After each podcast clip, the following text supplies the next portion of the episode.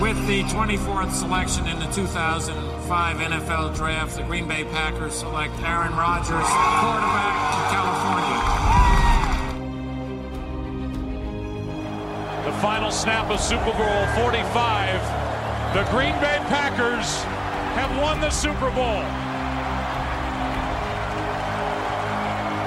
The Lombardi Trophy is coming home. Hallo und herzlich willkommen zum Packers Talk Germany Folge 50. Ich war mir nicht so hundertprozentig sicher, wie ich diese Folge nennen soll. Ich habe erst überlegt, sie Pro Bowl zu nennen. Da dachte ich, nein, der Pro Bowl ist affig. Also habe ich sie genannt.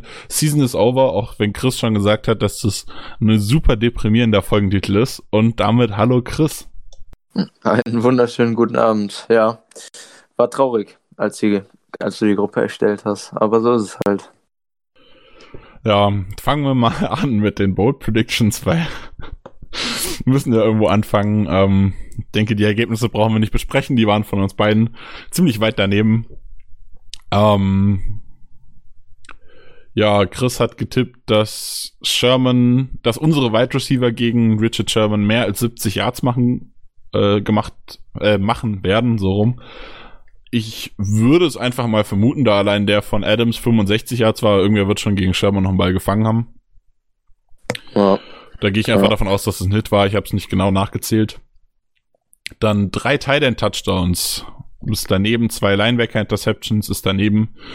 Ein Safety ist auch daneben. Ich habe, äh, bei mir haben zwei meiner Bold Predictions sind schon daran gescheitert, dass die Spieler nicht active waren. Das wäre dann Ryan Grant und Raven Green mit allen Stats, die dranhingen. Ähm, Jay Sternberger hatte ich getippt, 50 plus Yards und ein Touchdown. Immerhin seinen ersten Touchdown hat er gemacht. Schöne Stimmt. Sache. Das war wenigstens nochmal schön am Ende. Kann dazu dann aber halt nur 13 Yards vorweisen, von daher ist es halt am Ende auch ein Mist. auch wenn ich einen Touchdown richtig hatte. Ähm, und Kyler Fackrell hat immerhin einen der zwei vorhergesagten äh, Sex gemacht. Mhm. Auch wenn ich immer noch nicht verstehe, was die 49ers O-Line in dem Moment gedacht hat. Das gleich, also ich glaube, zwei Liner und Mostard haben ihn alle drei berührt, aber alle nur so den Arm ausgestreckt und ignoriert, dass er da ist. Ja, ja, am Anfang wurde er irgendwie geblockt vom Left Guard noch, von äh, Tomlinson. Und dann ja, wurde er einfach durchgereicht. Also der, der, wurde von, von Tomlinson angeblockt dann ist ja, er genau. nach innen auf den Center gezogen, der hat ihn komplett ignoriert, da ist er einfach dagegen gelaufen. Und dann steht er hinter Mostert, der streckt den Arm aus, guckt weg, glaube ich sogar. äh, Facro läuft gegen den Arm, also der hat ihn nicht mal weggeschlagen. Der ist einfach dagegen gelaufen und weitergelaufen. Also das war nicht mal. Ich würde jetzt. Ich habe den den Sack von Factory gesehen und habe mich kurz gefreut, auch im Hinblick, dass ich die Bold Prediction hatte, dass er zwei Sacks macht. Und ich würde ihn jetzt echt gerne loben, aber er hat nichts, absolut nichts zu diesem Sack beigetragen, außer seine Beine zu bewegen und ja, zugegebenermaßen halt, den Tackle am Ende nicht zu verkacken. Stimmt, was bei dem stimmt. Spiel gestern schon eine hervorragende Leistung war. Gestern? Äh, ja. gestern, genau. Am, am letzten Sonntag. Ich habe gestern das Tape geguckt, deswegen gestern. Ähm, Der Klassiker. Am ja. letzten Sonntag äh, ist kein Tackle zu verpassen schon eine gute Leistung der Defense gewesen. Von daher. Allerdings. Ähm, Chapeau an Kyler Fackrell, aber er hat halt wirklich nichts zu diesem Sack beigetragen. Ja. ja. Wollen wir anfangen mit den, MV mit den MVPs? Defensive MVP, ja. da hast du dich gerade so drüber gefreut, Chris. Lass anfangen. Ja. Wer ist dein Defensive MVP? Hat mir richtig Spaß gemacht. Ja, wir haben gerade schon kurz drüber geredet. Ähm, Nick sah noch ein paar Spieler ein bisschen positiver, als ich das gesehen habe im Tape. Ähm, ich habe mich jetzt für Jair Alexander entschieden. Ähm, hat den Coverage nicht schlecht, also hat den Coverage gut gespielt. Ähm, aber das Spiel bestand ja zum größten Teil nur aus Run-Stop und sich von Blocks der Wide right Receiver lösen. Das war halt auch nicht gut. Aber Jair ist mir im Gegensatz zu den zu im Prinzip allen anderen Defense-Spielern nicht schlecht aufgefallen, zumindest nicht wiederholt. Und war auch der einzige, bei dem ich keinen fetten Fehler zumindest gesehen habe. Also ich habe Missed, äh, Missed Tackles gezählt während des Tapes.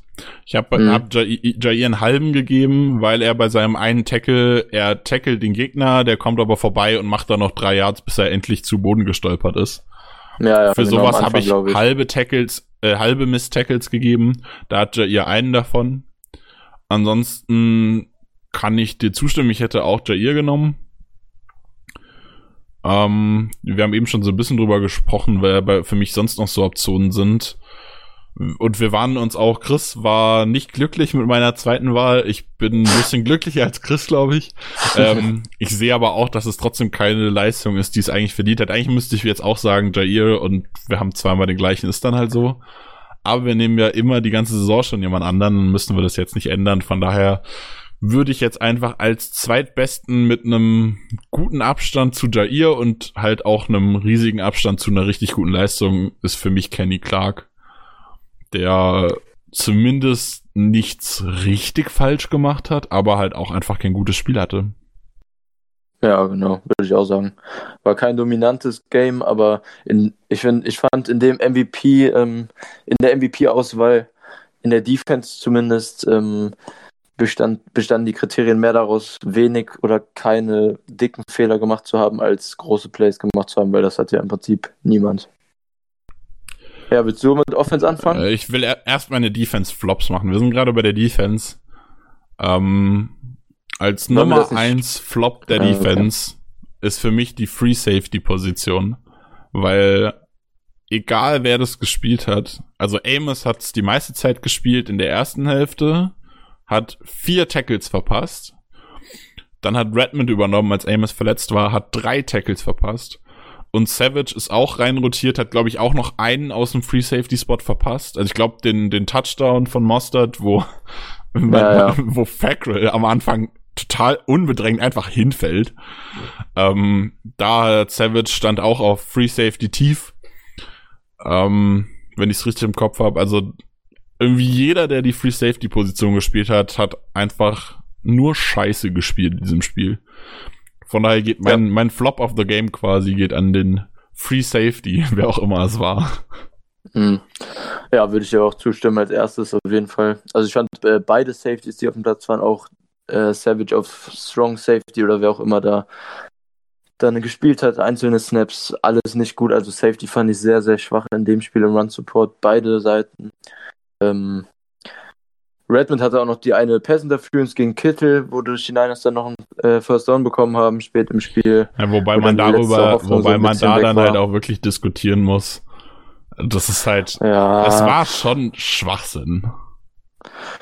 Ja, geht. Ich fand den Call vertretbar, ehrlich gesagt.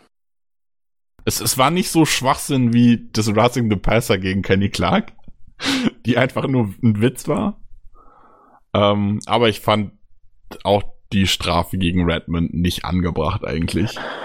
Ja, an sich Sache. Aber wie du gesagt hast, auch im Tacklen war es furchtbar. Also Safeties generell und dann nehme ich als größten Flop ähm, Blake, weil in dem Spiel fand ich einfach super deprimierend. Ähm, wenn man so Spiele davor angeguckt hat, in der Wildcard Round noch die Bills mit Tremaine Edmonds zum Beispiel, was für ein Unterschied gegen Run-Heavy-Teams so ein athletischer Sideline-to-Sideline-Linebacker haben kann. Und dann spielen wir gegen die Niners mit dem Outside-Zone-Run-Scheme äh, und, und Blake hat einfach absolut nicht die athletischen Fähigkeiten und die Range. Und das hat in dem Spiel ist das für mich nochmal ganz, ganz deutlich herausgestochen, dass das einfach gegen so Teams dann zum Genickbruch führt. Und Blake hat, ich weiß nicht mehr welcher Touchdown das war. Ähm, der zweite war das, glaube ich, ich bin mir aber nicht sicher ähm, wo Blake, äh, das war ganz, ganz klassisches Play, wo man die athletischen Limitierung von Blake gesehen hat. Die meisten NFL-Mittellinebacker, oder zumindest die Hälfte, würde ich sagen, sind athletisch genug, das Play zu machen. Das war auch Outside Run von Mostert nach links. Und Blake hat einfach nicht einen Antritt gehabt, um da mitzuhalten und das Tackle zu machen. Und das war für mich so ein ganz klassisches Play, um das Spiel von Blake so ein bisschen zu beschreiben. Ist für mich dann nach den Safeties auch die größte Enttäuschung gewesen in dem Spiel. Ja, um die Liste quasi weiterzuführen, äh, du hast schon angesprochen, Savage war auch nicht gut. Ähm, Goodson hat tatsächlich Blake teilweise noch athletisch aussehen lassen. ähm, hat halt weniger gespielt, dementsprechend auch weniger Fehler gemacht, aber hat gar keinen Impact gehabt. Ich kann mich nicht mal an einen Tackle von Goodson hatte fünf Tackles, sehe ich gerade in den Stats. Krass. Ich kann mich an keinen einzigen Tackle von Goodson erinnern. Ähm, immer nur daran, wie er irgendwie an einem Tight End hängen geblieben ist. Der ist einmal an einem Wide Receiver hängen geblieben. Also er läuft zum, zum Runner und ein Wide Receiver blockt ihn. Ganz, ganz komisch. Also hat mir auch gar nicht gefallen. Da kann man weitermachen mit Lowry, der irgendwie auch zwei Miss-Tackles hatte und keinen Einfluss hatte. Ähm, Burks King hat, war gegen den Run nicht gut im Tackeln. Äh, King war, King war, da haben wir uns auch eben schon drüber unterhalten, King war die ganze Saison bisher so sicher in Tackles mhm. und auch richtig gut, äh, gerade so in den letzten Wochen gegen die Seahawks vor allem, richtig ja. gut auch im Run-Support. Weshalb es also mich Ende so der Saison wurde das Tackling wirklich sehr, sehr gut. Habe ich mehrfach gelobt. Ja. Aber jetzt war es wieder ein sehr, sehr weiter Schritt zurück bei King. Ja, kann Leider. ich mich auch nur anschließen. Also war wirklich Wirklich, wirklich ärgerlich. Ja. Und ja, dann, und ansonsten. Jamon war nicht gut. Nee. Ja, eigentlich war der Rest halt auch nicht gut. Lancaster nee, hatte auch keinen Impact. Kiki hat mir relativ gut gefallen in seinen Snaps tatsächlich. Den fand ich tatsächlich auch ganz okay. Ähm, aber war halt ein Mini-Sample-Size. Hat wie viele Snaps hatte Kiki? Nicht viele, aber er hat zum Ende trotzdem, glaube ich, zwei, äh, zwei Tackles gemacht dann. Ja. Er hat elf, elf Snaps gespielt, sind immerhin 20, ja, genau. 20 immerhin 20 Prozent. Hat äh, dabei drei Tackles gemacht. Mhm. Damit ist er Leader in der D-Line. Also, ja, also, wie gesagt, also Zedarius, okay, Smith, halt Smith hat fünf, wenn man Outside Linebacker als D-Line erzählt. Äh, ansonsten war Kiki mit 20% der Snaps Tackle Leader der D-Line. Das sagt so einiges. Allerdings. Dann ja. Offensive MVP. Willst du, du wieder anfangen? Nee, fang du, fang du an, weil wir uns einig waren, aber ich. Da, bei deinem Spieler waren wir uns einig. Fang du an. Ja, gut. Bei wem wir uns einig waren, ist mal wieder relativ eindeutig. Ich ähm, habe nicht nachgeguckt, aber das dürfte jetzt so das dritte Mal oder so in Folge sein, vielleicht sogar schon ein bisschen mehr. Mal wieder Devante Adams, der zwar in der ersten Halbzeit ziemlich abgemeldet war, da ein Target bekommen nur. Ähm, war da sehr, sehr wenig involviert, auch im Gameplan, was ich vom Playcalling auch ansatzweise sehr, sehr komisch fand. Ähm, aber ohne Adams wären wir wahrscheinlich meiner Meinung nach aus dem Spiel mit null Punkten am Ende auch ganz rausgegangen. Hat zwar keinen Touchdown gefangen in dem Spiel, aber jedes der drei Touchdown-Drives hat er fast alleine bis in die Red Zone gebracht, hatte ich so das Gefühl. Und so war es ja auch fast tatsächlich.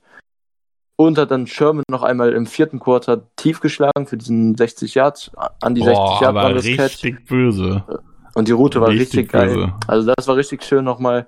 Und Sherman hat sich die Saison wirklich sehr, sehr wenig. Ähm, Ey, Sherman war der beste Cornerback der Liga die Saison. Ja, ja, aber vor allem tief hat er sich überhaupt nicht schlagen lassen. Also Big Plays hat er gar nicht abgegeben. Und das war dann nochmal ein bisschen beeindruckend von Adams. Schön nochmal zu sehen am Ende. Und ja, für mich war es dann eindeutig Adams, aber Nixwald kann ich auch auf jeden Fall unterschreiben als zweiten. Äh, ganz kurz zu Adams. Wir haben bei uns in der im Packers Germany Autorenteam ähm, auch mal geschaut, wer so Season MVPs hat. Und ich war sehr, sehr überrascht, dass wir beide die einzigen sind, die Devante Adams als Offensive MVP hatten. Ich habe das rein, ja, ich habe als erstes meine meine Gruppe reingeschrieben, habe dann Devante Adams gehabt und alle anderen hatten ihn nicht und ich war total verwundert. Dann hast du ihn auch reingepackt. Und da dachte ich ja. mir so, puh, ich bin wenigstens nicht der Allereinzige. Alle hatten AJ. Ähm, genau. Jetzt will ich aber auch nicht, ich will nicht zu viel spoilern. Ich glaube, ich weiß gar nicht, ob noch irgendwer jemand anderen hatte. Äh, könnt ihr dann im, ich glaube, im ja. Saisonheft müsste es kommen. Ähm, ja. Müsst ihr das nachlesen können. Äh, weiteres dazu. Ich weiß gar nicht, was es da an Infos äh, schon zu gibt. Ähm, falls ich was gespoilert habe, Max, tut mir leid. Falls nicht, hier ist Werbung. ähm, ja, wer ist mein Offensive MVP? Für mich ist David Bakhtiari die klare Nummer eins. Bakhtiari hat zwei schlechte Plays im Run-Blocking gehabt.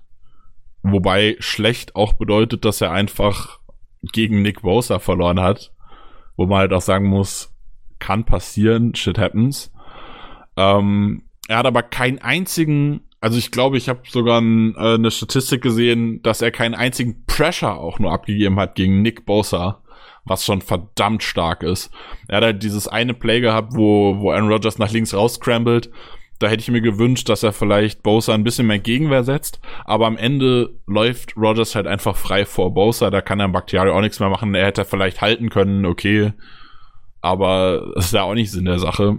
Ähm, das war eigentlich halt nicht sein Fehler. Den muss Aaron Rodgers vorher wegwerfen, zumal mehrmals Receiver offen waren in der Route. Und ansonsten, Bacteria hat keinen, also Bacteria war der einzige Spieler für mich, den ich einfach richtig, richtig gut fand. Ich habe das Spiel geguckt und dachte nur so, damn, der hat Nick Bosa richtig übel gegeben. Und das hat mich wirklich, wirklich, wirklich glücklich gemacht, weil er ja eine schwierigere Saison hatte. Nick ja, Bosa hatte eine bosshafte Saison und deshalb freut es mich einfach, dass Bakhtiari zum Ende nochmal wenigstens in dem einen Spiel, auch wenn es jetzt dann nicht mehr so relevant war, weil halt alle anderen nicht abgeliefert haben, aber in diesem einen Spiel hat er nochmal gezeigt, dass er einer der besten Tackles der Liga ist. Ja, in Pass Protection war das herausragend, das Spiel, auf jeden Fall. Aber Bakhtiari hat sich zum Ende der Saison, so ab Saisonmitte, sowieso, wie in meiner Meinung nach, ziemlich nah an seine alte Form zurückgespielt. Äh, wen ich noch ganz gut fand in der Offense war auch wenn die Stats das nicht so wirklich belegen, Aaron Jones hat halt keine wirklich hohe, ähm, kein wirklich, ähm, ja, jetzt habe ich mich komplett. Ähm, er hat nicht so übertrieben viele äh, Yards insgesamt gemacht. Aber er nee, hat, also man muss sagen, sagen, aber ich hab's vergessen, egal. Er hat mit zwölf Läufen 56 Yards gemacht. Das ist immer noch über der magisch, magischen Marke vier Yards pro Lauf. Genau. Ähm, ja. Also es ja, ist außerdem hat er auch viele Plays selber verlängert, fünf. die, genau, die quasi er, er an der Line of Scrimmage schon tot waren. Trotz miesem Blocking teilweise hat er viel gemacht. Ja, und genau. er hat einen Touchdown erlaufen, also was willst du mehr? Ja, und einen gefangen. Beide, der zwei Touchdowns. Stimmt, gefangen hat er auch eine. Screen auch gut, aber wobei das, das, mir, das habe ich total Walk, übersehen. Hm, das war der Screen, der erste war das. Stimmt, das habe ich. Ich habe gerade gesagt, Aaron Jones hat einen Touchdown erlaufen. In dem Moment dachte ich mir so, hä, hat er nicht einen gefangen? Stimmt, der hat zwei gemacht. Dann ist er sogar für mich, dann muss ich dir zustimmen, den habe ich total übersehen, aber trotzdem kommt er für mich meiner Meinung nach nicht an Bakhtiari vorbei. Nee, nee, für mich auch nicht. Wäre wär dann die dritte Wahl gewesen. Und ansonsten ähm, war da nicht viel, was ich jetzt positiv groß bereden würde. Ja, man kann halt nochmal, was wir vorher schon mal kurz angesprochen haben bei den Bold Predictions, ist halt Sternberger, der seinen ersten Touchdown ja, genau. gefangen hat, der wie schon die letzten Spiele öfter mehrmals frei war und einen First Down Catch hat er auch gehabt. Genau, er hat einen wichtigen First Down Catch gehabt und er hat mir auch im Blocking wieder gut gefallen.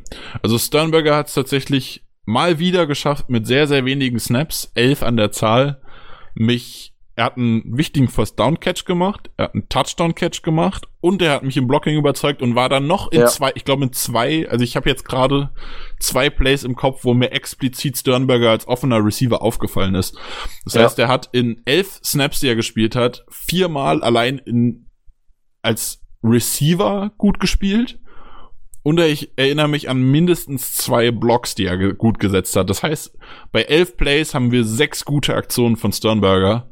Das, das macht mich Quote. richtig, richtig glücklich und stimmt mich sehr zuversichtlich darauf, dass Sternberger, so wie ich es mir nach dem Draft-Pick erhofft hatte, unser zukünftiger Nummer 1 Talent werden kann.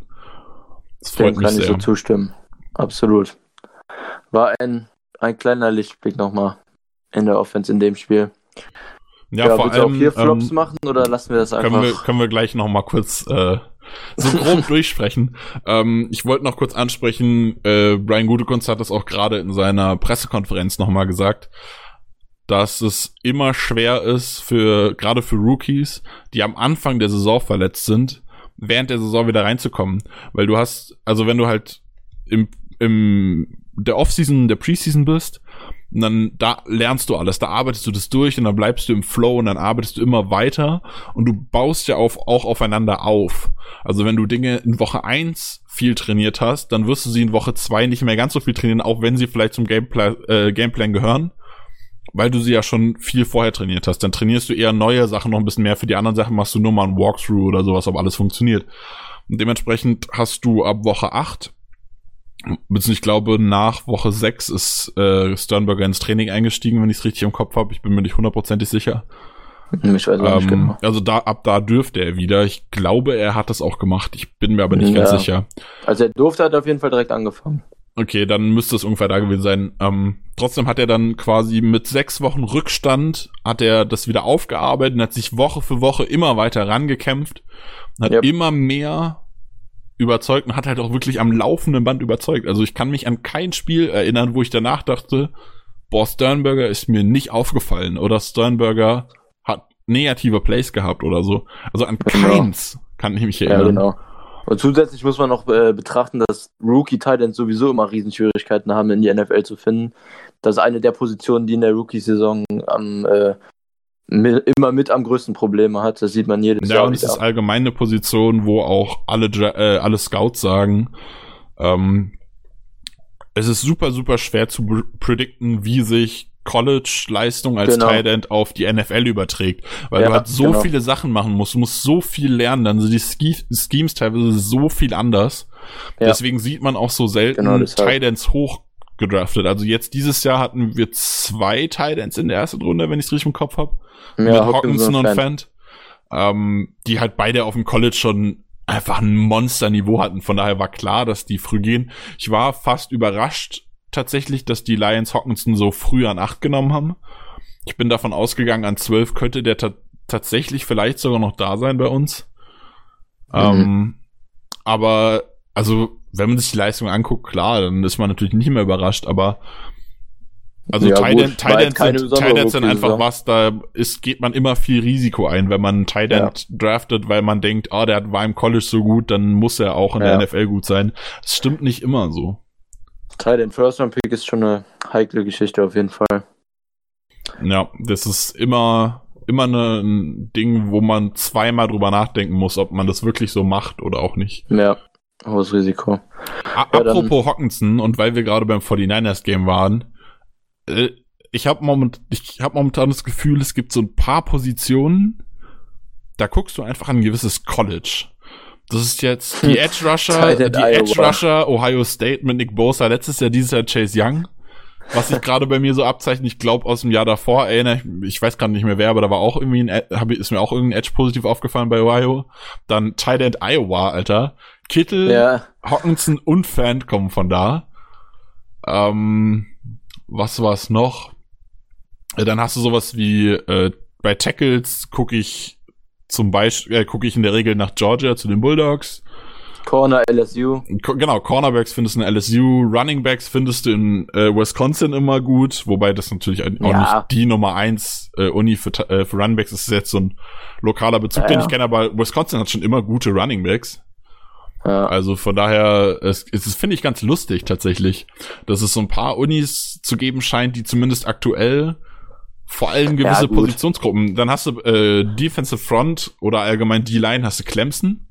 Ja. Also es gibt, es gibt vor allem nach der so letzten Draft Ja, gibt so ein paar äh, Unis, die einfach alles haben, die einfach nur so nur so manche, also Clemson ist richtig gut, keine Frage und so, aber das ist dann nochmal so eine Special-Position. Das ist mir nur gerade aufgefallen, weil wir gerade über die Titans geredet haben.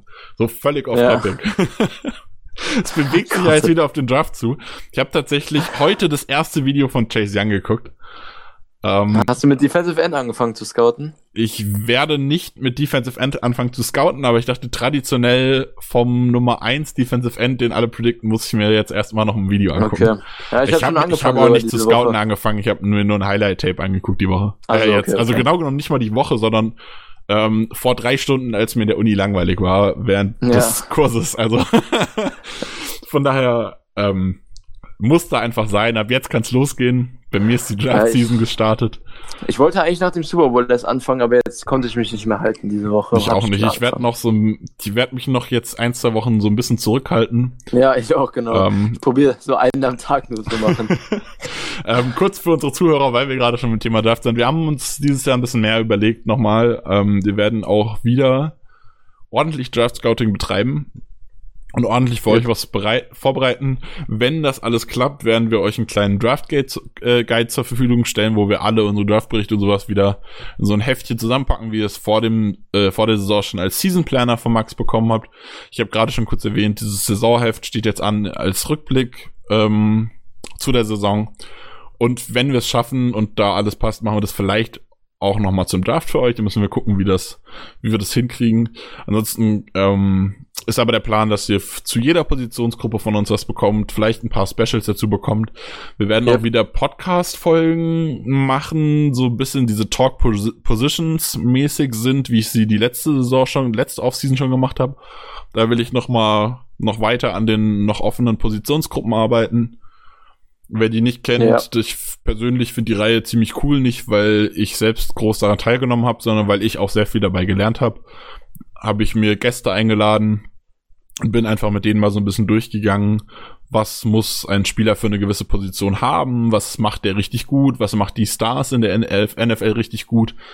Dann haben wir O-Line, glaube ich, haben wir gemacht mit Chris Schimmel von der Draft, wenn ich es richtig im Kopf hatte. Ich glaube, Adrian Franke war da für die Quarterbacks, Roman Motzkos ja, hatten genau. wir für Tight End und Wide Receiver.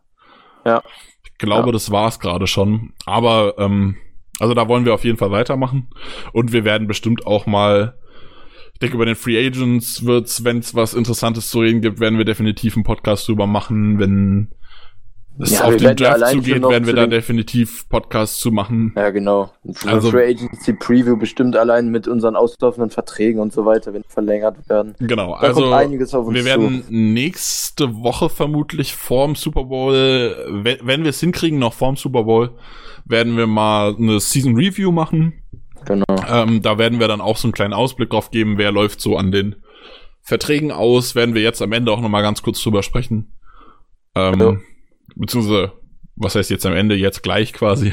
Ähm, ja. Jetzt haben wir ganz viel auf Topic geredet. Du hast mich eigentlich gerade gefragt, ob wir die Offensive Flops auch noch ansprechen wollen. Ähm, dann schiebe ich das jetzt quasi off Topic in den Teil rein, in dem wir schon weitergegangen sind. Äh, yes. Offensive Flops, Billy Turner an eins, äh, so ein bisschen das Play Calling an zwei Aaron Rodgers ja. an drei und die Gesamtperformance vom, na, Lindsley an vier und die Gesamtperformance vom Rest an fünf. Ja. Das Playcalling äh, muss man für mich aber klar in der Halbzeit 1 und Halbzeit 2 trennen, weil in der zweiten Halbzeit muss ich echt sagen, so situationsbedingt hat mir das Playcalling sogar ziemlich gut gefallen. Die Offense war generell gut in der zweiten Halbzeit, auch wenn man natürlich dabei beachten muss, dass die Niners extrem soft in der Coverage verteidigt haben in der zweiten Halbzeit ähm, und die Uhr laufen lassen wollten. Aber insgesamt hat mir in der zweiten Halbzeit das Playcalling wieder gut gefallen. Dafür war es in der ersten Halbzeit teilweise sehr, sehr fraglich und ganz komisch in manchen Situationen.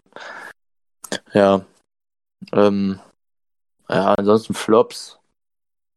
Turner bin ich auf jeden ja, Fall also, dabei. Also ich, ich muss jetzt sagen, mich hat ein bisschen am Playcalling gestört, dass wir schon wieder obwohl Matt LaFleur ganz klar nach dem San Francisco Game in Woche 12 gesagt hat, äh, wir hätten den Run nicht aufgeben dürfen, obwohl wir früh zurücklagen. Jetzt lagen wir nicht mal früh zurück. Wir haben das ganze erste Quarter hatten wir einen Touchdown gegen uns.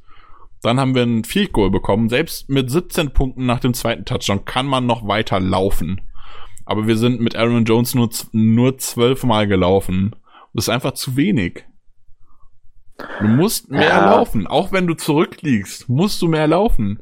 Also ich meine, okay, er hat jetzt noch fünf kurze Pässe bekommen, dann bist du bei 17 Touches, kommt schon näher in die Richtung, aber meiner Meinung nach gehörten Aaron Jones 20 bis 50 Mal, äh, 20 bis 25 Mal, nicht bis 50 Mal, ähm, im Spiel der Ball in die Hand gedrückt, irgendwie. Dann kannst du noch ein paar ja. Läufe von Jamal situationell einstreuen. Dann hatten wir auf Irvin einen Lauf-Pitch, da, den kannst du auch mhm. vielleicht noch ein, zweimal anders einbauen. Ähm, ich finde schon, dass wir das Laufspiel meiner Meinung nach zu früh aufgegeben haben. Mm, ja, bei 17-0 kann ich ja noch zustimmen, aber in der zweiten Halbzeit war dann natürlich klar, dass es nicht mehr stattfinden kann. Ja klar, aber ähm, also selbst dann sind wir ja, also selbst dann und hat Aaron Jones noch einen Touchdown erlaufen bei dem kurzen Lauf ja, und so. Gut, also, vor der, vor der Endzone ist okay, ja, aber, aber, Ja, aber also selbst, selbst für die erste Halbzeit sind die Touches nicht genug. Ja, das finde ich. Also da, da habe ich äh, keine Beschwerde zu, ehrlich gesagt. Das fand ich okay, den Anteil. Ähm, ja, also generell, wenn man sich die erste Halbzeit anguckt, dann reicht das in einem NFL-Spiel sowieso nicht und in einem Playoff-Spiel dann erst recht nicht. Ähm, um, um das Spiel zu gewinnen. Das ist dann einfach zu viel. Wir hatten den Fumble von Rogers, den Turner recovered hat, den, also den Strip-Sack. Ja, du meinst die zwei Strip-Sacks, die Turner recovered hat, die Turner ja, ja. aufgegeben hat. Aber der äh, andere war, glaube ich, in der zweiten Halbzeit. Ach so, ja, äh, das kann sein. Ja, kurz vor Schluss, glaube ich, ja. Ja, und dann hatten wir den 25 Yard Punt von Scott, der natürlich hervorragend war. Hat, hat er nicht zwei, hat er nicht zwei von der Sorte gehabt? Ja, doch nee, ein, einen für glaub, 23 und einen für Seahawks im Kopf. Das kann davor. auch sein, ja. Dann hatten wir Fumble von Lindsley, also 17-0 stand, wo wir endlich ein gutes Offense-Drive hingelegt haben. Und ja, ne? Wo man sich endlich dachte, jetzt sind wir in der ja. Red Zone, oder kurz vor der Red Zone, glaube ich. Oder das schon in der Red Zone, ich weiß es gar nicht. Jetzt gibt's Punkte, dann, ganz, ganz sicher. Und dann, ja, genau, dann genau. let's go. Und dann ist der Ball weg. Danach hatten wir dann noch den Kick-Return von Irvin, wo wir an der 10 dann unseren Two-Minute-Drill starten vor der Halbzeit, wo man auch nochmal vielleicht hätte Punkte mitnehmen können.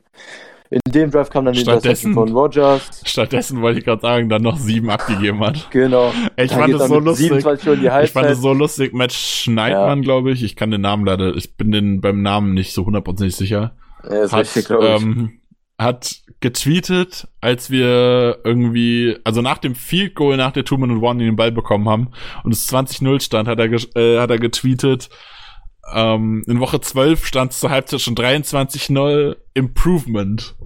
Jo. Und dann kam der Touchdown und er meint nur Nevermind. Ja, unglaublich. Also, und dazu hatten wir, glaube ich, keine einzige Third-Down-Conversion in der ersten Halbzeit. Kann sein, dass ich mich irre, aber äh, kann auch gut sein, dass es stimmt. Ich glaube, du hast recht. Ich, ich bin, mir, auch, tatsächlich bin auch. mir auch nicht hundertprozentig sicher. Ja, egal. Auf jeden ja, Fall, äh, da lief wirklich einfach alles schon. scheiße in der ersten Halbzeit. Das war furchtbar. Lass mich, mal, lass mal gerade ganz kurz gucken. Ja, ja, guck ruhig.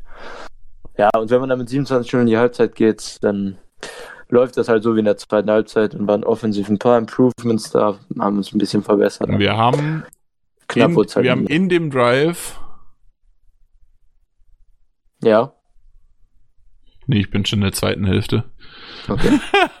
Also war richtig. ähm, ja, wir haben kein einziges First, äh, also äh, ja. doch First Down ja, aber ähm, kein einziges Third Down zu einem First Down mhm. verwandelt. Ja. Ja gut, und wenn so viel in einer Halbzeit passiert, dann gewinnt man halt kein NFC Championship Game auswärts gegen die Niners. Aber, aber weißt, weißt du was, weißt du, was mich richtig fertig gemacht hat? Ich war, ja, ich war, ich war von Anfang an, dachte ich mir nur so, ich habe ja, ich habe ja im Podcast schon gesagt, auch wie ich es gegen die Seahawks schon gesagt habe, wir sind ein Team, das gut genug ist, sie zu schlagen, aber wir können uns selbst schlagen und das ist das Problem, was wir haben. Und das ist halt voll passiert. Ja, und stimmt schon. Nach dem, nach unserem ersten Drive dachte ich mir so, uff, come on, jetzt nicht wieder das. Und nach dem zweiten Drive dachte ich mir so, oh nee. Ja. Und dann ging es immer weiter. Es, es, ging halt wirklich noch und schlimmer als in Week 12. Das ist halt Wahnsinn eigentlich. Dachte ich mir zur Halbzeit, es steht jetzt 0,27. Du könntest jetzt schlafen gehen. Oder du hast einfach noch eine schöne Halbzeit, bist entspannt. Du schaust jetzt zu, wie dein Team vermutlich die zweite Halbzeit gewinnen wird, vermutlich das, Team, das Spiel insgesamt aber nicht. Ja. Äh, ich habe mit einem anderen Packers-Fan zusammen geguckt und wir saßen einfach glaube ich, die ganze Halbzeit und das dritte Quarter nur schweigend da und haben den Fernseher angeguckt. Es war schlimm. Was ich richtig, was mich richtig abgefuckt hat, ich habe nach dem ersten Touchdown von uns, 7 zu 27, habe ich getweetet und habe geschrieben, äh, nur, nur noch 20 oder so. Äh, äh, direkt only Antwort. 20 to go, let's fucking go. Und mhm. einfach nur, um mich zu freuen. Und dann haben irgendwelche anderen Leute, wahrscheinlich, keine Ahnung, wahrscheinlich nicht mal Niners-Fans, irgendwie Bears-Fans oder sowas. Ich habe nicht geguckt, von was die Fans sind. Das hat mich einfach nur, die haben dann mich dann zugeflamed. Und dann dachte ich mir so, ich habe mich gerade gefreut. Ich freue mich gerade, dass mein Team in einem 027 Spiel Punkte gemacht hat. Lass mich doch einfach in Ruhe. Hast du es wirklich nötig? Ach, die Bears-Fans wollen ja wohl gar nicht ankommen. Und dann, das, das Schlimmste war, das, der schlimmste Moment für mich war, als dieser Touchdown zum 20, äh, 2034 kam. Für 734. Nee, nee, der zum 2034 später. Ach, von, von uns den meinst du? Genau. Unser so, Touchdown ja. zum äh, 2034. Von Sternberger, ja. Genau. Wo ich mir dann dachte, 17 Punkte sind machbar. Es ist viel, aber es ist machbar. 14 sogar da noch, als der Touchdown war. Das war ja 34. Ach, stimmt, stimmt. Und 20, dann haben 34. die das noch gemacht. 14 Punkte sind echt machbar. Und dann habe Ja. ich, da habe ich das wieder getweetet und diesmal habe ich das voll ernst gemeint. Das könnt mir das glauben. Beim 2034 meine ich das sowas von ernst. Ich muss zugeben, ich hatte auch ein bisschen Hoffnung. Da waren halt wirklich noch acht Minuten auf der Uhr. Das ist eine Menge Zeit. Aber dann sind die ja wieder übers Feld gelaufen. Ja. Und dann war auch der Pass auf Kittel. Das Da war war- auch, glaube ich, DPI in dem Drive. Und dann mit, mit dem Field Goal war es ein Three-Possession-Game und dann war halt over. Ja, also da, also es ging ja schon los, dass dann direkt das erste Play dieser Pass auf, auf Kittel war, wo ich mir dann dachte so, uff, Ja, ja, genau, genau. jetzt geht das schon wieder los. Ja, genau. Dachte ich Und auch. dann lief Mostert und Mostert lief nochmal. Und dann dachte ich mir nur so, ja, ein Third Down Stop. Und dann kam die DPI gegen Redmond.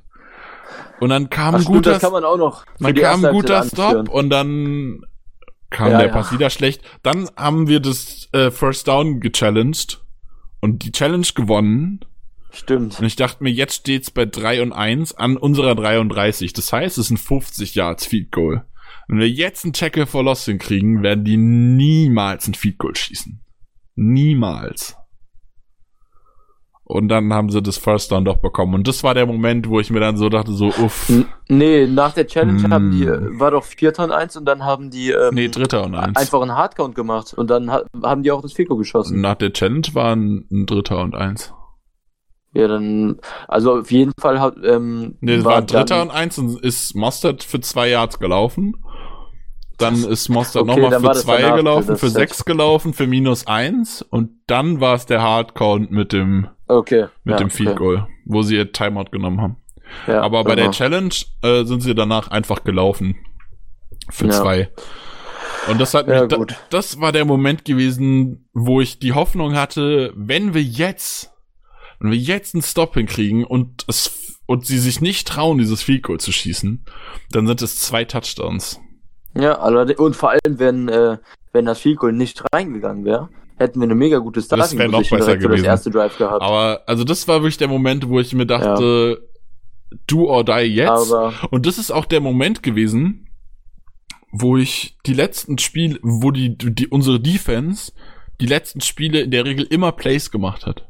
ja, genau. Ja, Deswegen war ich tatsächlich ja, ja sehr, wobei, sehr nee, positiv an dem Moment. das, das muss ich sagen, weil ich nicht, weil, weil unsere Run Defense halt, brauchen wir nicht drüber reden, einfach nichts hinbekommen hat und mir war irgendwie Ja, klar, dass die gegen die jetzt Seahawks- einfach in unsere Hälfte gegen, reinlaufen. gegen die Seahawks ist sie unsere wollen. Defense ja auch so ein bisschen zusammengebröckelt. Und Ja, auf einmal Run. ging's wieder. Gegen die Lions war unsere Defense auch nicht so richtig gut. Und auf einmal haben sie wieder richtig Plays gemacht. ganz anderes Offense-Kaliber und das sind beides Teams, die kein Run-Game hatten. Ja, na- natürlich. Das war halt das Schlimme. Natürlich, das kannst du in dem Sinn nicht vergleichen. Aber es war halt immer, es waren die Momente einfach. Es waren immer Ja, die ich- Momente, wo unsere Defense dann das entscheidende Play gemacht hat. Was irgendwie die Spiele sagen, gewonnen hat. Das war ein sehr harter Schlag, aber ich glaube, das ist leichter zu verdauen als ein Spiel, wo ich rausgegangen wäre und gesagt hätte, das hätten wir an einem anderen Tag gewinnen können, weil das sehe ich einfach absolut nicht gegen die Niners. Wir hätten noch zweimal gegen die Niners spielen können. Wir hätten beide Spiele, wir, wir hätten die Niners einfach nicht geschlagen. Wir, wir waren komplett athletisch unterlegen, wir waren individuell im Blocking, einfach viel aggressiver waren die Niners. Also jedes Matchup war wirklich, vor allem im Run-Game natürlich, komplett zugunsten der Niners und ich sehe halt wirklich, ich bin halt der Meinung wirklich, wir hätten so viele Spiele gegen die Niners diese Saison spielen können, wie wir wollen und das hätte nie geklappt. Deshalb war die Niederlage am Ende dann, kann ich wenigstens rausgehen und sagen, es war ein verdientes Ding und ja, nicht so wie die Eagles-Niederlage zum Beispiel in Week 4, das wäre halt so ein ganz hartes Ding gewesen, was man halt gewinnen könnte, streckig müsste. Aber das war halt jetzt nicht der Fall und damit kann ich, muss ich ehrlich sagen, deutlich besser leben. Ja, ja, also was mich hat halt geärgert einfach, wie unser Team insgesamt gespielt hat. Ich muss auch sagen, ich fand, ich habe ihn zwar gerade so ein bisschen bei den Offensive Flops, glaube ich, sogar benannt, ist mir aber jetzt im Nachhinein aufgefallen, ich fand auch Rogers nicht schlecht. Rogers hat ja, auch, nee, also- schlecht nicht. wenn man, also klar, die letzte Interception da, der geht halt do or die tief, das ist, Ja, gut, kannst du wegnehmen. okay. Die Ja. Interception vorher, ich bin, ah, ich bin mir nicht hundertprozentig sicher, aber ich bin der Meinung, dass Geronimo Allison, der ist das Play davor, sah der, war der Look sehr, sehr ähnlich und Allison ist eine Go-Route gelaufen Und diesmal ist er wieder eine Go gelaufen. Rogers hat aber nicht auf eine Go gepasst. Also das genau. sah nicht für mich aus, als hätte Rogers ihn einfach unterworfen oder so. Also es sah wirklich für mich aus, als nee, wären die nicht auf, demselben, auf derselben Seite gewesen im Playbook. Ah, oh. Ja, aus Von Rogers daher, bin ich mir ziemlich sicher, das sollte eine Comeback-Route werden. Ja, also Rogers hat zwar nach dem Spiel ihn in Schutz genommen, glaube ich, den Fehler auf sich genommen. Nee, er hat einfach gesagt, uh, we weren't on the same page. Also so hat neutral er? hat er es. Ich bin, ja, bin ja. mir nicht hundertprozentig, ich glaube, er hat das weiß ich noch. Ich weiß es nicht. Nee, nee, das weiß Aber, ich noch. ähm, ja, also das, ich würde es glaube ich nicht auf Rogers schieben. Und was nee. dann halt bleibt, sind für mich, ich glaube, also dieser eine Play, das eine Play, was ich vorher schon angesprochen habe, als ich, als ich über Bakhtiari gesprochen habe, wo Rogers einfach den Ball passen muss. Also da waren drei offene Receiver und er scrambled lieber und kriegt halt den Sack dann. Ja, das war nicht gut. Ansonsten wüsste ich gerade, also ich wüsste tatsächlich nicht so richtig, ja. was er schlecht gemacht hat. Das war halt, wie gesagt, das war viel, was mich so ein bisschen, es kam so ein bisschen alles zusammen. Mich also hat, halt, mich hat halt auch, mich haben diese vielen kurzen Pässe, diese vielen kurzen Pässe haben mich genervt. So unter dem Motto Hauptsache Sherman aus dem Weg gehen oder so. Mhm. Da ist aber halt auch nicht so viel bei rausgekommen. Ja. Also wenn, wenn du, wenn du diese übrigens, Bombe, äh, wenn du die Bombe auf Adams wegnimmst, dann hat Aaron halt auch nur in Anführungszeichen mit 260 Yards geworfen. Ja, klar. Also, hm. Nee, da, also da war da noch, ein, da war da noch, also wenn du zwei Big Plays, das ist natürlich jetzt krass, kann nicht immer alles wegstreichen, aber wenn du die zwei Big Plays auf Graham und Adams weglässt, dann hat er 100 Yards weniger, dann ist, kommt der am Ende bei guten 200 Yards raus. Ja.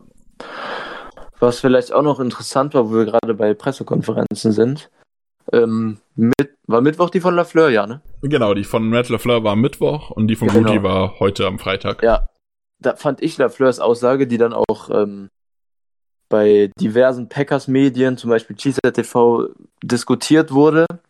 Ähm, Lafleur hat nämlich in der Pressekonferenz gesagt, ich weiß nicht mehr den genauen Wortlaut, dass ihm ähm, der Team-Effort insgesamt nicht gefallen hat und dass es irgendwie eine sehr, sehr komische ja, hat, und gesagt, kritische Aussage nach einem Championship-Game, wenn man den Effort kritisiert. Er hat gesagt, dass er das Gefühl hatte, dass die Motivation und genau. die Kampfbereitschaft oder sowas hat. Also ich glaube, in meinem Kopf habe ich es als Kampfbereitschaft übersetzt, aber ich weiß nicht, was er 100% gesagt hat. Dass er das Gefühl hatte, dass das gefehlt hat in dem Spiel. Ja, und das ist für mich irgendwie ein komisches Zeichen, gerade wenn man so das Team charakterisiert hat, jetzt über die Saison als als äh, Gemeinschaft und so weiter, ähm, ist das irgendwie eine komische Aussage. Naja, Aber wobei es ja, wobei es halt auch irgendwie verständlich ist. Wenn du unter der Saison, halt wenn du unter der Saison von den, von den 49ers so abgeschossen wirst und dann spielst du nochmal gegen die 49ers und es läuft halt nichts. Du hast gerade schon aufgezählt, was alles schiefgelaufen ist in der ersten Hälfte. Ja. Ähm, wenn du dir dann dem zuguckst, also wirklich teilweise zuguckst halt also egal wer, es ist egal wer wem zugeguckt hat. Die Defense guckt der Offense zu und denkt sich so, boah, was machen die da? Die Offense guckt der Defense zu und denkt sich, boah, was machen die da? Die Special Teams werden von allen betrachtet und jeder denkt sich, ja. boah, was macht der da? Also sowohl ja. Scott als halt auch, der, der Snap von Bradley war wieder kacke übrigens. Also mehrere Snaps waren schon wieder scheiße. Ähm, ja, den werden wir nicht mehr wieder sehen. Äh, mich würde es tatsächlich wundern. Also macht euch, macht euch auf einen, auf einen Longsnapper-Pick diese, diesen Draft gefasst. ähm, ich werde schon mal Longsnapper scouten. Safe. ähm, ja, äh, dann, du hast den Muffed Catch von Irvin angesprochen. Also, ist egal welcher Mannschaftsteil, da kam halt aus keinem Mannschaftsteil irgendwie so dieser zündende Moment, nee, der das genau, Team genau. mitgerissen hat. Und das ja. war, das war ja auch sowas, was über die Saison immer es war immer irgendwas da. Das ist ein guter also Punkt. Also bis, ja. bis auf das Niners-Spiel und okay, das Chargers-Spiel vielleicht auch. Wobei man da ja auch noch irgendwie ein bisschen mehr gegen wäre, wobei halt auch das Kaliber wieder ein anderes war. Aber ja. in, zumindest in jedem Win, den wir hatten und auch gegen die Eagles zumindest, es war einfach immer von irgendwem, irgendwer hat immer performt, so dass er es geschafft hat, dann die Mannschaft mitzureißen und zumindest diesen Sieg halt fix zu machen. Genau. Also das hat immer irgendwie funktioniert, aber halt in diesen zwei Games gegen die Niners lief halt zweimal nichts bei jedem, der auf dem Feld stand. Ja, ist halt super deprimierend. Du kommst so motiviert da rein und so eine erste Halbzeit. Ähm, man kann nicht sagen, das war Pech, aber am Ende sind es dann halt so viele Sachen, die passieren, dass es, ja. Ähm, was man auf jeden Fall noch negativ anmerken muss, defensiv, ist, dass es teilweise super schlecht vorbereitet, beziehungsweise leicht manipulierbar aussah, weil unsere Defense im Run-Game einfach gar keine Plays erkannt hat. Das Ey, war mega das heftig. War irgendwie, die haben das eine Play dreimal gespielt und unsere mhm. Defense hat es gar nicht gebacken bekommen, darauf nee, zu reagieren. Dann haben wir drauf reagiert und dann haben sie es halt einfach outfaked. Im selben ja, ja. Play noch. Also, also das, das, war, das war wirklich, als hätte Shanahan einfach Patton gelesen wie ein Buch. Ja, ja. Der hat das. Oder als hätten der als gar kein Gameplan gewesen, als hätten die überhaupt kein Tape geguckt über die Woche. Super komisch war es. So, ja, so das schlecht war ja, das, Plays erkennen habe ich was wirklich ich, Was ich ganz interessant fand, wo ich mir noch nicht hundertprozentig sicher bin, was ich davon halten soll, ob ich das ernst nehmen ja. will oder nicht und ja, keine Ahnung. Ich kann, also das Ding ist, ich sag's vorweg, wenn das stimmt, verstehe ich nicht, das und wie und warum Mike Patton diesen Job hat und jemals Head Coach war. Und zwar habe ich gelesen, dass Mike Patton die ganze Woche im Training nicht das Team auf den Gegner vorbereitet, sondern die Defense auf die eigene Offense vorbereitet. Also in diesem Bericht, der Bericht hat gesagt, Mike Patton Was? geht es die ganze Trainingswoche darum, dass die Defense gegen die Trainingsoffense überzeugt. Was für mhm. mich aber absolut unverständlich ist. Also das kann ich, das kannst mir nicht vorstellen. Nee. Also wenn, wenn das stimmen würde, also das fällt ja nicht nur, ich weiß nicht mehr, wer das geschrieben hat. Wahrscheinlich war es wieder irgendein Sch Spacko, der Bears-Fan oder whatever ist. Es tut mir leid. Nein, eigentlich tut's mir nicht leid, Bears-Fans. Hätte ich Vikings beleidigt, die sind eigentlich cool, die Deutschen, die, da hätte ich mich entschuldigt. Bei Bears-Fans nicht. Ähm, aber ähm, ja, ich, also das war was, wo ich mir dachte, das passt irgendwie zu dem, was man in zwei Spielen gegen die 49ers gesehen hat. Ja, aber das Aber ich kann es mir komisch. nicht vorstellen. Nee. Also, wenn das stimmt, dann gehört er nicht in ein Coaching-Roster in der NFL. Nee, eben. Und er wird ja sogar behalten. Gar keinen Headcoach einstellen. Er wird ja sogar ja. behalten jetzt. Also, äh, Breaking News hat, äh, wurde am Mittwoch kurz nach der Pressekonferenz tatsächlich bekannt gegeben.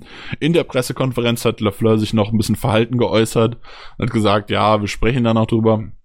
Am selben Abend kam dann noch raus, dass sie mit Patton auch in die nächste Saison gehen und ihm noch eine dritte Saison geben, beziehungsweise eine zweite Saison und mit LaFleur zusammen. Und ich denke, dass das, wenn man sich die Defense-Leistung über den Rest der Saison anschaut, also wenn man diese zwei 49ers-Spiele mal rausnimmt, dann war die Defense-Leistung gut und dann hat sich auch Patton verdient, dass er noch ein Jahr bei uns bleiben darf. Wie siehst du das? Ja, ich bin da sehr gezwiespalten. Ich wusste nach der Pressekonferenz auch gar nicht so richtig, was ich jetzt lieber haben würde, ob Patton geht oder ob er noch ein Jahr kriegt. Ähm, deshalb, also ich habe da sehr, sehr große Probleme gehabt, mir eine Meinung zu bilden, was ich besser fände, weil ich es sehr schwer fand. Auf der einen Seite auf jeden Fall, unsere Defense hat noch einen Schritt nach vorne gemacht die Saison. Ähm, hat sich so ein bisschen im Mittelfeld, würde ich jetzt overall sagen, etabliert, der NFL, was für die Packers ja jetzt im Blick auf die letzten Jahre schon ganz solide bis gut ist. Aber dann habe ich mir immer gedacht, dass eigentlich zu viel individuelles Talent mittlerweile tatsächlich in der Defense ist. Und dann in einzelnen Spielen doch zu wenig dabei rumkommt, was das Talent angeht, ähm, in Kombination mit dem Scheme, mit dem Playcalling und so weiter. Ich war mir sehr, sehr unsicher, aber ich kann auf jeden Fall mit der Entscheidung leben und tendiere jetzt im Nachhinein auch ähm, schlussendlich dazu, dass ich glaube ich, so 55 Prozent ähm, der Meinung gewesen wäre, dass wir Patton behalten sollten. Aber für mich war es ganz, ganz schwere Entscheidung, auf jeden Fall. Also ich habe halt, ich habe auch in den Niners Games gesehen, dass Patton total ratlos war. Aber ich habe halt auch gesehen, dass die Defense auf die Bears zum Beispiel gut eingestellt war, auf die Vikings gut eingestellt war dass, also, dass die Defense viel gut gemacht hat und auch vieles gut gemacht hat, was ähm, eben nicht von einzelnen Spielern kam, viel anders gut gemacht hat als letztes Jahr. Letztes Jahr fand ich Patton sehr, sehr geil dafür, dass er halt einfach ohne gute Edge Rusher und Kyler Fackrell ist kein guter Edge Rusher, ähm, ohne gute Edge Rusher Druck gebracht hat und durch seine Blitz Packages immer wieder quasi die Lücken kaschiert hat. Aber jetzt hat er halt Edge Rusher und es hat anders auch gut funktioniert. Es hat vieles nicht funktioniert, keine Frage, aber es hat auch vieles funktioniert. Und oft, wenn einzelne Spieler so richtige Down-Games hatten, was ja öfter mal vorkam diese Saison, dass einzelne Spieler so Games hatten, wo sie einfach nur schlecht waren, dann hatte ich selten das Gefühl, dass es am Scheme liegt oder an der Vorbereitung. Ich hatte einfach das Gefühl, keine Ahnung, Jair Alexander zum Beispiel, der da seine 1-2 Spiele gegen Murray Cooper zum Beispiel das Spiel, wo der einfach er war einfach verloren. Cooper war dann einfach in dem Moment Veteran und war besser und Jair Alexander war nicht 100% auf der Höhe. Und das reicht dann halt einfach mal. Also ich hatte nicht das Gefühl, dass sowas zum Beispiel an Patton lag. Und ich glaube, wenn man die beiden 49ers Games rausnehmen würde, dann würde keiner auch nur im Ansatz darüber diskutieren, Patton zu entlassen. Selbst, selbst ja. wenn du das erste drin lässt. Also ich glaube, wenn wenn die, die äh, Run-Verteidigung jetzt im Championship-Game nicht so miserabel gewesen wäre, dann würde keiner auch in einem Ansatz drüber diskutieren, ob wir Patton behalten oder nicht. Nee, das ist richtig. Das hat die Diskussion natürlich nochmal ordentlich angefeuert jetzt. Aber wenn ja, man sich ich, das ich so finde halt, Saison anguckt. Ja, aber ich finde halt, wenn man jetzt noch schaut, mhm. dass halt, wie wir auch schon jetzt schon mehrmals gesagt haben, alles, wirklich alles schiefgelaufen ist. Alles. Dann würde ich so ein Spiel einfach nicht überbewerten. Ähm, nee, nicht überbewerten, aber man muss es schon sehr stark mit einbeziehen, weil das war sehr enttäuschend, dass wir wirklich überhaupt keine Antworten hatten. Ähm, ja, richtig, ja, richtig gesagt, cool ich fand ich dann, als Leute angefangen haben zu sagen, äh, habe ich auch ganz oft gelesen, mit diesen Playcallern in der Mehrzahl. ähm, wo ich mir dann so dachte, wir haben einen Rookie-Head Coach und einen Defen und ein, ein Veteran Defensive Coach, um ehrlich zu sein, die gerade 14 und 4 gegangen sind in der Saison. In der Rookie Head Coach Saison. Ja. Mit einem Roster, der zumindest, äh, du bist mit Aaron Rodgers nie richtig im Rebuild, und wir haben auch dicke Free Agency Signings gehabt, und zumindest so ein halb, so halb im Rebuild ist irgendwie, zumindest diese aber, aber ist, die Offense ist, ist irgendwie. Es ist kein Contender-Roster. Genau, so wie die Eagles kein, zum Beispiel es war kein Saison. Roster, wo man vor der Saison gesagt hat, genau. die müssen, also jeder dachte, ja, die müssen wieder in die Playoffs, aber keiner dachte, die müssen jetzt um den Super Bowl irgendwie mitspielen. Und sie ja, haben es genau. trotzdem getan.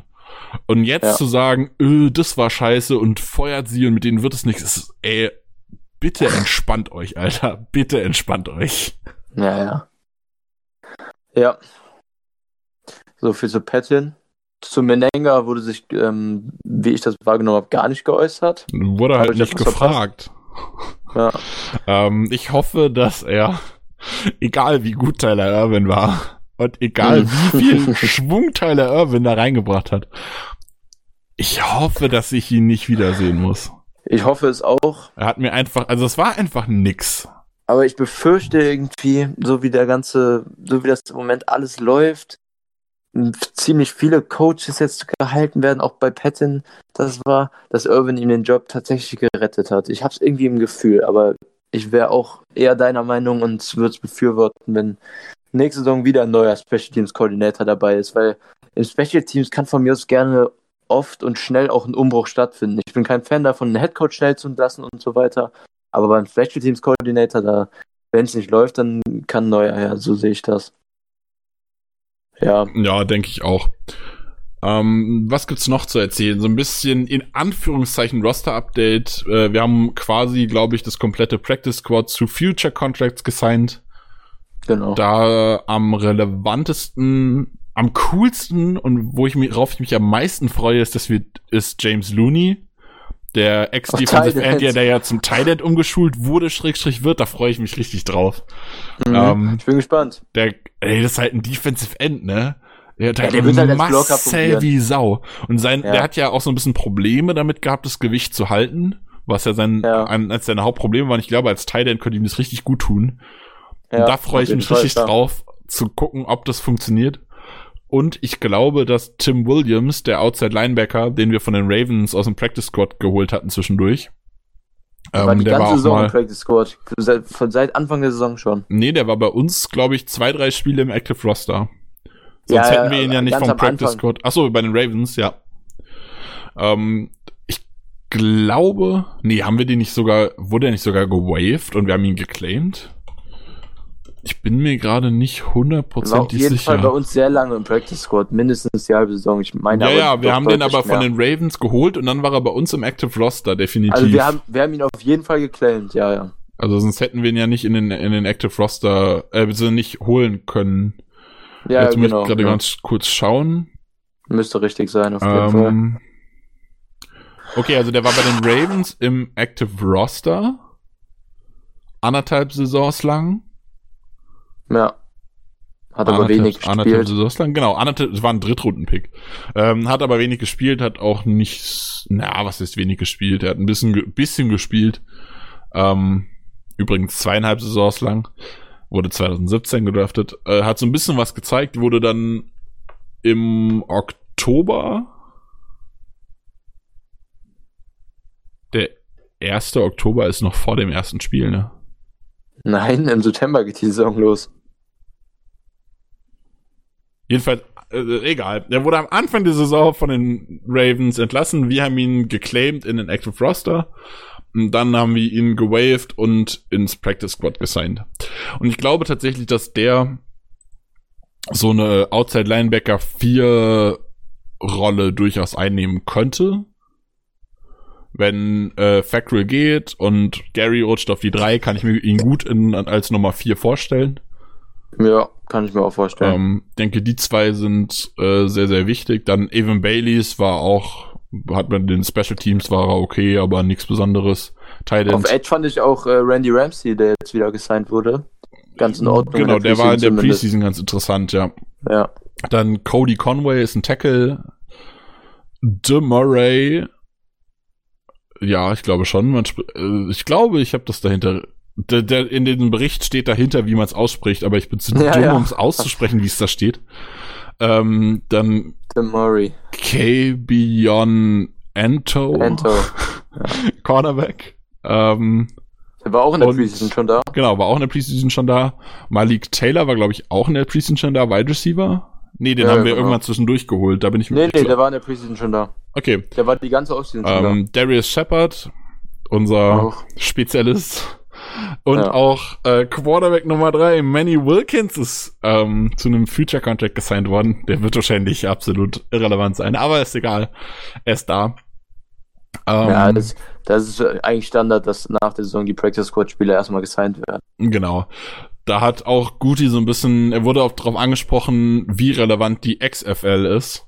Und dann hat er gesagt, dass diese Saison natürlich ein paar Spieler weniger so einen Reserve Future Contract bekommen werden, weil sie halt in der XFL spielen. Ansonsten sieht er das aber nicht jetzt relevant an, wenn er dann im April, Mai irgendwie merkt, dass er den 90er Roster nicht voll bekommt, dann wird man da vielleicht mal ein paar Tapes gucken und schauen, ob was interessant ist, dass man jemanden einlädt. Aber er hat gesagt, das ist eigentlich irrelevant. ähm, nur um das gerade nochmal zu erwähnen.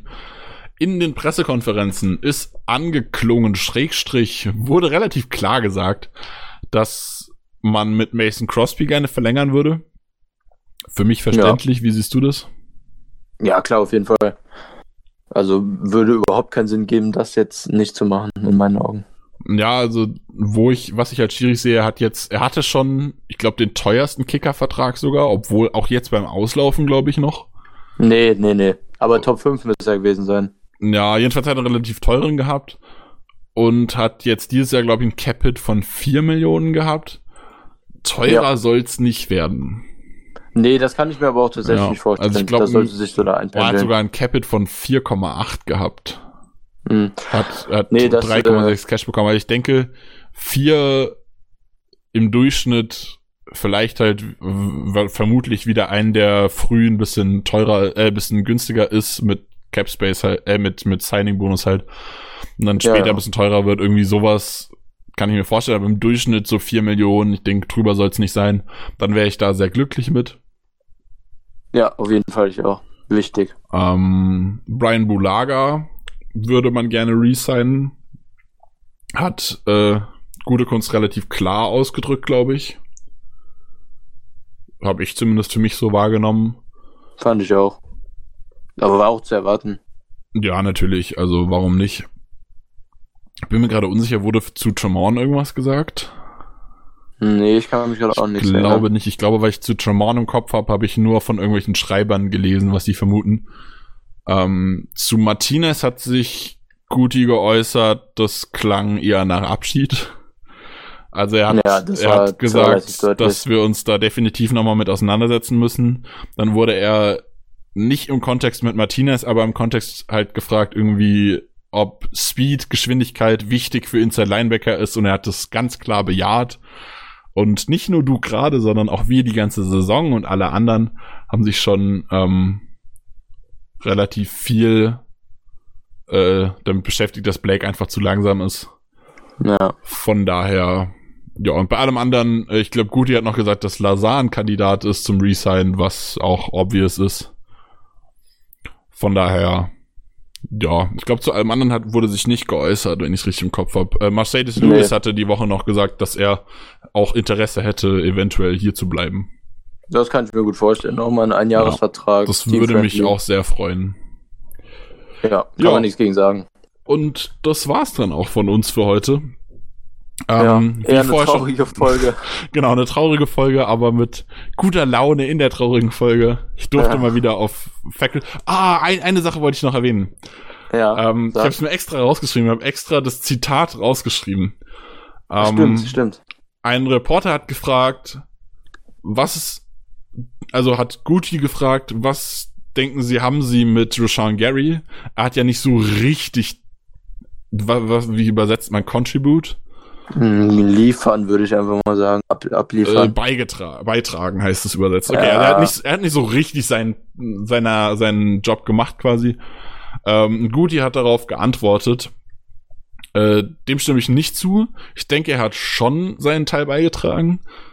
Ähm, er war, ich, ich finde, er war hinter zwei richtig, richtig, also really, really good Players, richtig, richtig guten Spielern und hat deshalb nicht die Snap-Time bekommen, die man sich von einem First Rounder erwartet.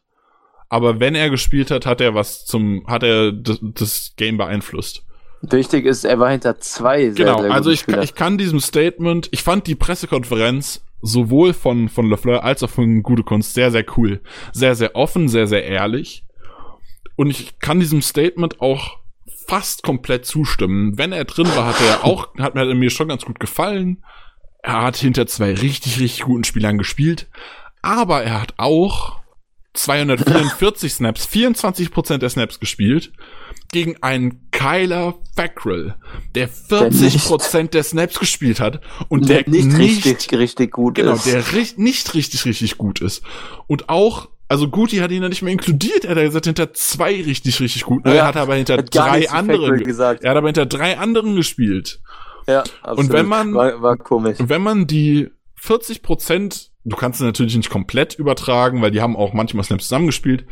Aber selbst wenn du, wenn du überträgst, bist du bei 25 Prozent, nimmst du ein bisschen weg, bist du bei 55 Prozent oder so Snaps, die Gary gehören. Und dann muss ich ganz ehrlich sagen, das ist eine Snap-Time für einen First Rounder, wo man gerade zwei auf die Position gesigned hat. Damit kann ich voll und ganz leben. Da würde ich nicht meckern. Wäre, ich glaube, ja. da hätte auch sonst keiner gemeckert. Da wäre auch diese Frage nicht gekommen. Nee, natürlich nicht. Das Problem Au- an wobei- dieser ganzen Story ist nicht, dass Sean Gary hinter den Smiths ist, sondern dass Fackrell auf der 3 ist. ja klar, das war ja die ganze Saison schon das Thema. Ja, das ist das Problem. Das hat mich, das ist tatsächlich, nur dieser eine Satz hat mich von Guti richtig aufgeregt, als ich diese Pressekonferenz gesehen habe. Und das, das verstehe ich halt gerade bei einem Edge Rusher nicht, der vor allem durch seine Spielerfahrung sich verbessert und nicht durch Lernen hinter, hinter Veterans. Das trägt natürlich auch dazu bei, aber das ist nicht wie bei Quarterbacks. Die, ähm, ja, Gary hat einen Positionswechsel gemacht von seinem 4-3 Defensive End in Michigan jetzt bei uns als Outside Linebacker im 3-4. aber für mich ist bei Edge Rushern vor allem, ähm, bei vielen anderen Positionen auch, aber bei Edge vor allem, die Spielpraxis mit das Wichtigste, was zur Entwicklung des Spielers beiträgt. Und das war für mich, ähm, wie du gesagt hast, ähm, dass Fackrell so deutlich sogar vorgezogen wurde, was die Snap-Zahlen angeht, dann sehr fraglich über die ganze Saison gesehen. Ja, also ich denke, dass also du hast es, glaube ich, in unserer Vorbesprechung ganz kurz schon angesprochen. Mike Patton scheint ein sehr, sehr großer Fan von Fackrell zu sein. Ich verstehe es nicht. Das ist ja. fast schon wieder ein Grund, Patton rauszuwerfen, dass man dann so, auch so einen Spieler mag, ey, ganz ehrlich. Ähm, dann bin ich fast schon wieder gegen Patton auf einmal. Ähm, ja, also ich glaube, er hat durch seine letzte Saison 2018 hat er Stats gezeigt, die ihm etwas Geld garantieren werden. Der wird bestimmt wieder gesigned und der wird auch ein bisschen Kohle bekommen, denke ich. Das wird aber zu viel sein für uns. Und ich hoffe, wir werden ihn definitiv für dieses Geld nicht resignen. Wenn er in die Free, Agency geht und dann ist er da zwei Monate und keiner will ihn, dann soll er für, für also das Veteran Minimum zurückkommen. Kann ich damit leben, ist okay. Als Nummer ja, vier. Das würde nicht passieren. Voll in Ordnung. Wird, für aber Veteran Minimum war das dann letzte Saison halt, wie du sagst, zu viel. Das genau, also ich glaube, dass der definitiv gesigned werden wird mit seinen 10,5 Sacks. Und dann ist ja. er bei uns weg und dann rutscht Gary auf die drei auf und dann eventuell Tim Williams auf die vier oder wir signen noch jemanden oder so. Irgendwer kann ja ähm, passieren, aber. Also das kann ich mir dann ganz gut vorstellen und dann bin ich auch mit Gary glücklich, wenn er hinter den Smiths spielt. Dann wurde schon gesagt, äh, Guti hat auch gesagt, er mag die Versatility, er kann sich Gary, er sieht Gary sehr, sehr ähnlich wie sie. Jemand, der auch ja. mal Inside rutschen kann, hat er jetzt auch schon ein paar Mal gemacht, die The Tree-Technik spielen kann. Ja. Ähm, gefällt mir alles gut. Das Problem ist Fackrell und das ist der Grund. Das habe ich diese Saison schon ganz oft gesagt. Ich finde nicht. Ich habe mich auch heute wieder so viel über Fackrell. Ich, ich habe mich heute schon so viel auch wieder über Fackrell aufgeregt. Das Problem daran ist nicht Fackrell, weil er kann es nicht besser. Das Problem ist, dass er so viel spielt, obwohl ja, er genau. es nicht besser kann. Und das, das ist halt, wie gesagt, was, was man halt Patton an, ankreiden könnte. Ja, definitiv. Um, ähm, aber gut. Also man draftet kein, wir hatten, man muss halt dazu sagen, die Enttäuschung vieler Fans ist definitiv nachvollziehbar. Wir hatten nach Jahren mal wieder ein hohes Pick. Wir hatten das zwölfte Overall-Pick. Und das dann in Naja, Edge wir haben das Jahr davor theoretisch an 14 gepickt. Das darf man nicht vergessen. Ja, okay, dann nimm das noch weg, aber dann die Jahre davor, wo wir eigentlich immer in den Playoffs waren. Ähm, und dann haben wir äh, Spieler gedraftet jetzt, der Edge 4 war. Und das ist halt dann schwer nachzuvollziehen für einige und für uns über die Saison haben wir es mehrfach gesagt auch. Ähm, also das muss jetzt auf, er muss Edge 3 werden, das ist außer Frage. Der wird jetzt nicht noch eine Saison Edge 4 sein. Dafür draftest du keinen Spieler an 12. Soll sich ja nicht erst in der dritten oder vierten Saison in der NFL dann langsam einfinden. Also nächstes Jahr muss es dann schon losgehen, langsam mit so 40, 50 Prozent Snap Count. Ja, 50 eigentlich meiner Meinung nach. Also meiner Meinung nach gehören die, die Factual Snaps, die, die 40% komplett ihm und eigentlich noch mehr. Gerade wenn er dann auch Inside so ein bisschen ja, spielen kann, ja, sie spielt mehr Inside und so, dann, ich sehe ihn viel ja, öfter auf dem Feld. Ja, ich kann mir das sehr gut das vorstellen. Das sollte so sein, klar. Dann, Aber du also, musst ja bedenken, es kommt ja ein neuer Edge 4, der auch seine Snaps kriegen wird und. Naja. Vielleicht nicht so viele wie Gary, wenn man, also viele also ich, in Anführungszeichen. Ja, ich denke, also ich, wenn ich die aufgestellt hätte, hätte Fackrell weniger bekommen, als Gary jetzt hat. Ähm, ja, ich hätte das relativ gleich verteilt. Von daher, aber ist ja auch, ist ja auch egal. Jedenfalls, wir sind uns einig, Fackrell gehört nicht wieder hierher. Wir sind glück. Ich, ich persönlich finde Gary immer noch kein Bust. Also ich finde allgemein nach einem nee. Jahr von Bust zu sprechen ist Quatsch. Genau, ähm, der hat so. sehr viel Potenzial und das hat er meiner Meinung nach auch gezeigt. Er hat gute Spiele gemacht. Jetzt geht's halt wirklich darum, ähm, dass er das zeigt, dass er das Vertrauen bekommt. Und ja, ich habe die Abmod gerade quasi schon gemacht, bis mir das wieder eingefallen ist, dass ich das Thema noch ansprechen wollte. Mhm. Ähm, vielen Dank fürs Zuhören. Danke, auch wenn die Saison enttäuschend geendet hat. Für uns und für den Podcast ist sie nicht vorbei. Wir werden jetzt in der Offseason zwar nicht mehr wöchentlich wahrscheinlich einen Podcast rausbringen, das werden wir nicht schaffen, aber wir werden noch einiges euch zu hören geben zu diversen yes. Themen, die ich habe vorher schon aufgezählt, was so was so alles in ähm, in Planung ist und was kommen wird. Das vielen Dank fürs Zuhören. Genau, vielen Dank fürs Zuhören. Danke für, an dich, Chris, dass du das heute mit mir wieder aufgenommen und gemacht hast. Ja, ich danke auch. Und dann wünsche ich euch ein schönes Wochenende, ein Pro Bowl, wenn ihr ihn guckt. Ich werde ihn ganz sicher nicht gucken, weil ein Pro Bowl ohne den Touchdown Rushing Rushing Touchdown Leader und Touchdown Tight Touchdown Leader der NFL Aaron Jones macht sowieso keinen Sinn. Oh, du rebellierst. äh, ich muss auch mal ganz davon abgesehen am Montag um acht arbeiten. Von daher werde ich mir das definitiv nicht geben. Ähm, wenn ihr es gucken wollt, wünsche ich euch ganz viel Spaß dabei. Die Skill Challenges fand ich cool. Die, die kann man sich auf YouTube, glaube ich, angucken. Rainbow Cave hatte da einen schönen Zusammenschnitt von einem, äh, eine schöne, schöne Liste mit allen YouTube-Links ge äh, gepostet. Ja, ansonsten um, einfach auf dem NFL-Channel, die haben die nacheinander alle hochgeladen. Genau. Dann wünsche ich euch, wenn ihr das gucken wollt, wenn ihr es euch antut, viel Spaß beim Pro Bowl. Der Senior Bowl ist, glaube ich, auch jetzt. Samstag. Ah, genau, der Senior Bowl ist auch morgen. Ähm, den werde ich mir bestimmt angucken. Äh, da könnt ihr auch was von lesen. Ach so, wir, ihr könnt übrigens auch, wenn ihr Fragen habt, ähm, könnt ihr bei uns in den Discord reinschauen. Da haben wir auch wieder den Packers Draft Channel, der zwar die ganze Saison bestand, aber natürlich nicht so richtig benutzt wurde. Haben wir jetzt wieder in Anführungszeichen reaktiviert. Ja, ähm, da an. schreiben wir, genau, schreiben wir jetzt schon seit ein paar Wochen kommt immer mal wieder was vereinzelt rein und jetzt, wo wir mit der Saison fertig sind und auch richtig scouten können und richtig mit, wo ich richtig mitdiskutieren kann und du auch, Yes. Chris, ähm, Endlich. wird da so einiges an Input kommen, auch mal zwischendurch zwischen unseren Berichten. Wenn ihr Fragen zu Spielern habt, die ihr cool findet, könnt ihr die gerne reinstellen. Wir schauen uns die an und quatschen mit euch drüber. Ja. Ähm, da gibt's ganz viel. Wir sind momentan noch am Schauen, ob eventuell wir uns noch extern eins, zwei Leute dazu holen, die uns so ein bisschen noch unterstützen können, damit wir noch mehr Content, noch besseren Content bringen können. Da schauen wir mal, was es noch für Optionen gibt momentan. Aber das wird auf jeden Fall alles kommen. Ich wünsche euch ganz viel Spaß und bis zum nächsten Mal. Go Pack Go. Ja, bis nächste Woche. Danke fürs Zuhören. Go Pack Go.